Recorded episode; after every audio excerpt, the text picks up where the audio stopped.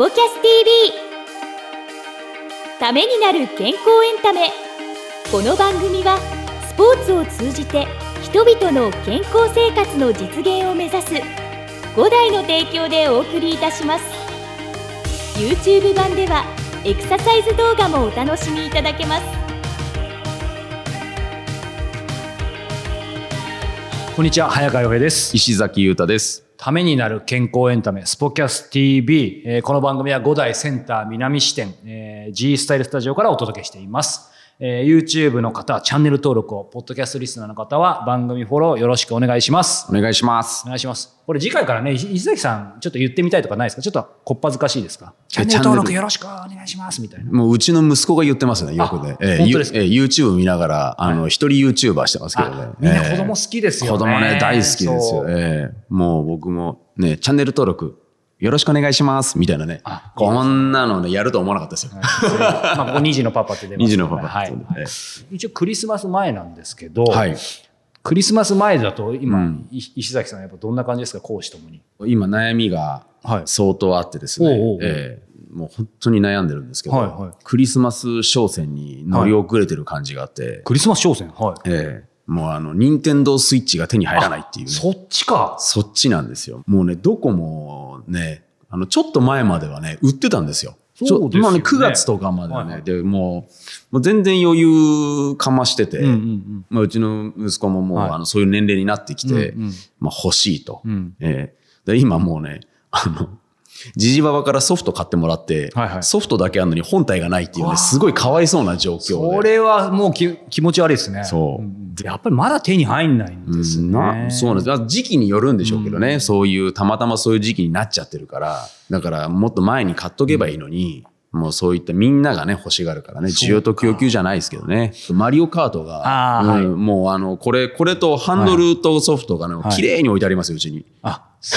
うそこまで揃ってるんですね なのに、本体がないっていうね。もう、あの、かわいそうなね。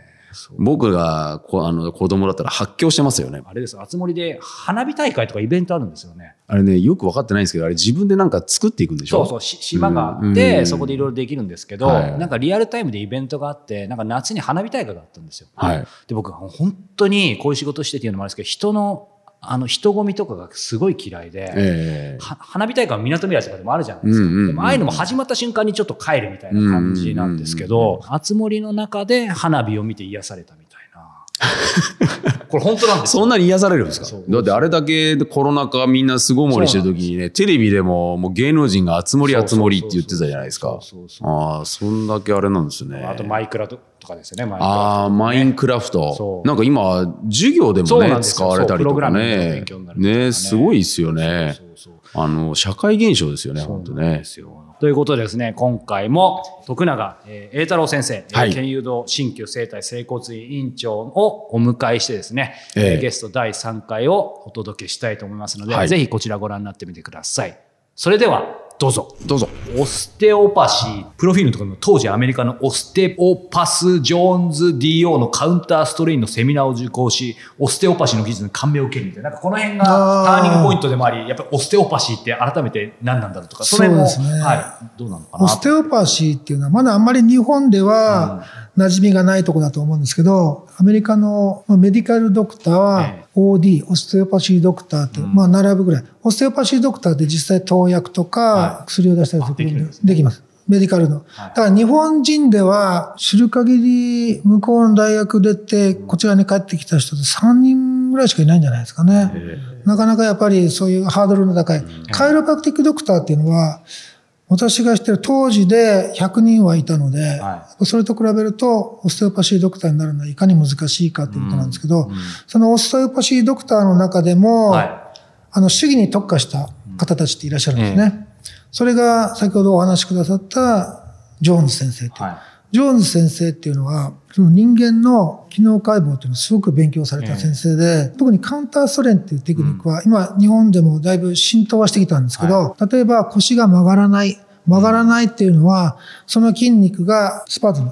まあ、そういう刺激によって緊張して、そこが伸びなくなってるから曲がらないんだよっていうのを最初に訴えた先生なんですよ。たまたまジョーンズ先生が腰が痛いっていう方を何回治療しても全然良くならなく困り果ててたんですって。うんその患者さんいらっしゃって、もう時間もないしどうしようかなと思ってるところで、ちょっともうしょうがないからここに横になっててくれって、丸まった姿勢で横にならせたらしいんですよ。しばらく経ってジョーンズ先生が手が空いて行って、お待たせして申し訳ありませんっていう感じで、ゆっくり体を戻してあげたと。うんそうしたところ、ゆっくり足を伸ばして、叩いたところ、先生痛くないです。え今までの激痛がなんていうこともなく立ち上がれたっていうのが、その、これはどういうことだっていうことから始まって、本来のカウンターストレンテクニックは、まあ、どこでも指から頭から、頭からそのポイントがあるんですけど、そこを特別なシーンに持っていって、はい。90秒そのシーンに置いて、ゆっくり戻す。ん。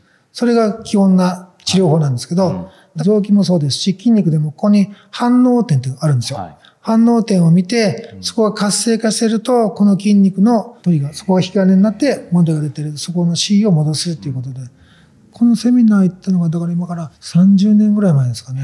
ずっと続いてるっていう。はい。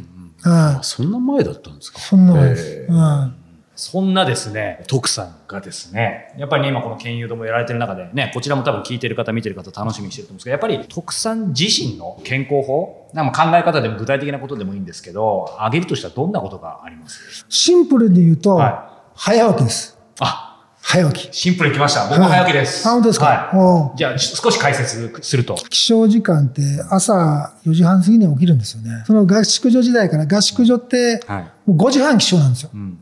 5時半起床して、駒沢にあったんですけど、はい駒沢公園っていうところがあるんですけどね。うんそこありますねありますよね。あそこまでみんな総勢パパパパって走り出すんですよ。うん。それで帰ってきて朝練やるっていうスタイルをずーっとまあ3年間やっていて、習慣、ん運動習慣っていうのがもうなんか抜けないんですよね。はまあそれよりも早いんじゃないかって感じもするんですけど、今は5時半じゃなくて、大体もうまあ絶対5時前に起きてますね。5時前に起きて、近くに公園があるんですけど、は700メートル周回なんですけど、うん。だ4周。まあ1周は大体ウォーキングして、2周目は軽くランニングして、は3周目はちょっとストレッチしながらは歩いたりとか、変な親父だと思われてますよね、いやいやいや朝焼け。何時に寝てるんですか？うん。まあ12時前には寝るようにしてますね。睡眠短いですね、睡眠時間。短いんですけど、まあ、うちの診療時間って昼休みはちょっと長くとってあるんですよ。もともと昔の名残で往診時間っていうのがあってえ、今ほとんど往診ないので、はでもなぜか知らないけど時間帯はそのままになってるってことなんですけど、そこでちょっと仮眠取ったりとか。でもその朝の時間で、まあ、あの先生のが僕僕もやっぱ 4, 時半ぐらいに起きて、あ、早いですね。朝、まあ、それも僕9時ぐらいに寝て、まあ、はい。最近ちょっと無理になってきたんですけど、でもあれですか、ちょっと伺いたいのは、やっぱりどんなに逆に夜遅かったりしても、うん。やっぱり朝は基本的にそこはもう変わらない。朝起きちゃうんですよね。もうその習慣っていうのもあると思うんですけど、うん。今改めて考えてみると、なんかステレオタイプな形にはめたくはないんですけど、僕個人的にはもう僕も習慣になっちゃったんですけど、やっぱりね、よく朝は、まあいろんな空気とか全てが済んでますし、すね。ゼロから始まるから、いわゆるそういう意味で始められるのもそうですし、あんまりノイズも少ないし、うん。メディテーション的なところもあると思うんですけど、あね。うん。あえて解説すると、特産的にはその朝の時間って。6時には大体もう朝日昇るじゃないですか。朝日浴びることで、は肝臓が活性化するって言われてるんですよね。うん。だからそのあたりで、それはちょっと意識してるところですかね。朝日が出るぐらいまで体を動かして帰るっていうのをすごく意識してますね。うんその時に副交感神経から交感神経のスイッチがクチって入れ替えるのが自分でもよくわかるんですよね。先生おおいくつになられたんですか？57です。57はい。全然見えない。うんまあ、日頃の、その、歩いてたりすることで、自分の体調ってわかるじゃないですか。そうですね。うん、それすごく大事だと思うんですよね。歩いてて、うんちょっと今日軽くランニングして、日常生活でちょっと負荷をかけることで、自分の体調ってすごくわかりやすいんですよね。はいはい。だから、あ、今日、うん、今日一周走ってるけど、あちょっとこんな感じかなとか、そのあたりは普通の人よりは知識もあると思うので、あ、これやった方がいいなとか、んそういうのは感じてますね。だからその自分のあの、今日のコンディションを見るためにもちょっと早起きして、うんうんそうやって運動したりするのは大事じゃないかなと。バロメーターですかね。逆に、まあ、今のところでねあの一日の始め方も大事だと思うんですけどやっぱり一日の終え方も個人的には大事かなと思うんですけど、はい。その辺はまあルーティンじゃなくてもいいですけどありますか？運動好きなんですかね。最近、柔道、まあ、3、4年前から始めたんですけど、また、実は去年も無謀なことに試合出ようと思って申し込んだんですよ。すごい。はい。それがちょうど1月ではエントリーをしてたんですけど、結局、このコロナであ中止になってしまっては、柔道行くと10時半までなんで、うんうん11時ぐらいになっちゃうんですよね。はいはいそれで、ちょっと遅くなっちゃうんですよね。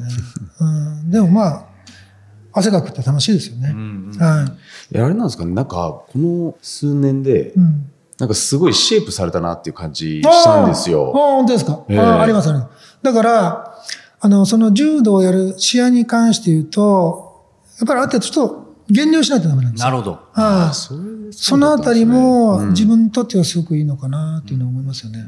やっぱり出力が少なくなってくると、さっきの話ね。ね。やっぱり身に溜め込んでしまうのでそれも良くないなっていうことは分かってるんですけど、うん。まあ、たまにはね、そういうものを食べたり、ねね、して、だからその体重コントロールって、ええ。うん。まあ、そういうのを試合に合わせて無理無理やれたりとか、うん。ね。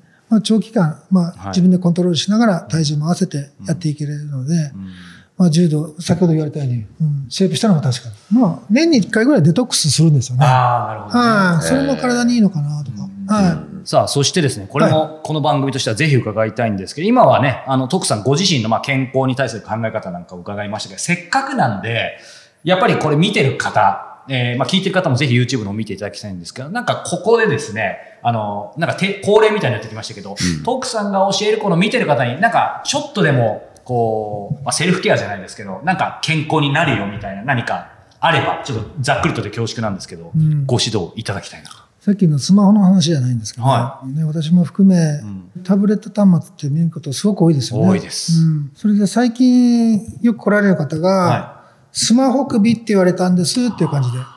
聞いたことあります？ありますね。ありますねうんスマホ首って、はいまあ、いわゆるストレートネックってやつあですね。はい聞いたことあります。だからストレートネックって言われましたみたいな感じで、ん分かってないからいいんですかみたいな感じの人いらっしゃるんですよね。なんかストレートっていい感じしますよね。はい、そうなんですよ。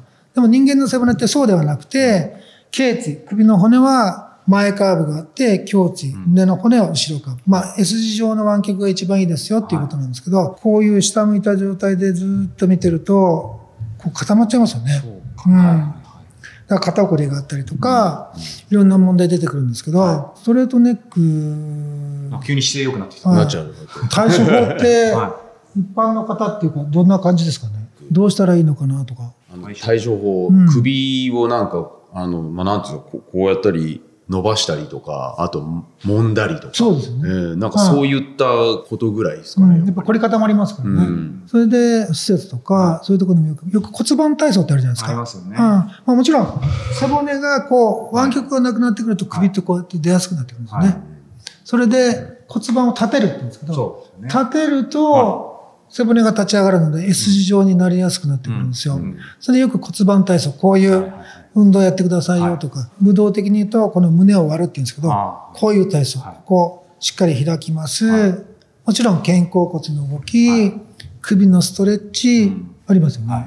だそういうことをやっていただければ一番いいと思うんですけど、はいまあそれは一般的にはい。骨盤体操。よく、この座面に敷くシートとかたくさんありますよね。ありますよね。まあ、本当にどれ選んだらいいんですかってよく聞かれるんですけど、めっちゃありますよね。うん、だから骨盤を立てるって一つはすごく大事だと思うんですけど、はい我々東洋医学的な話をちょっと入れようかなと思うんですけど、ぜひぜひさあ、エンディングのお時間です。今回3回目、徳さんはい。でしたけど、なんか感じることあります？いや、もう、特盛りって感じですよね。ええ。徳さんだけに。徳さんだけに、はいはいええ。かなりもりもりでいろんな話をね、うんあの、3回目までしていただいてますけど、うんやっぱ改めて感じるのは、体のことをしっかりと、はい。はい。うん、勉強していかなければいけないなっていう、で、また専門家にしっかりとお話を聞いて、うんはい。い、ろんな医学がうん。あると思うんですけど、すごい勉強されてますよね。ね。トップランナーでありながら勉強し続けるっていうね。うん。でそういった先生にやっぱり見てもらいたいっていうのはやっぱり、あの改めて思いましたし、なんかそういったことを誰かそういったところになんかなっちゃったら行けばいいやじゃなくて、はい。うん、自分でやっぱりしっかりと整えていくことを知っておくっていうこと、その上で見てもらうのも全然違うんじゃないかなって思うんで、またなんか一つあの自分もアップデートできたなっていう感じがしますね。そうですね。うん。まあそんなわけでですね、はい。クリスマスも間近ですのでね、はい。あのまあ、スイッチ当たるといいかもしれませんし、いやもうね、本当ね、誰か教えてください、売ってるところを。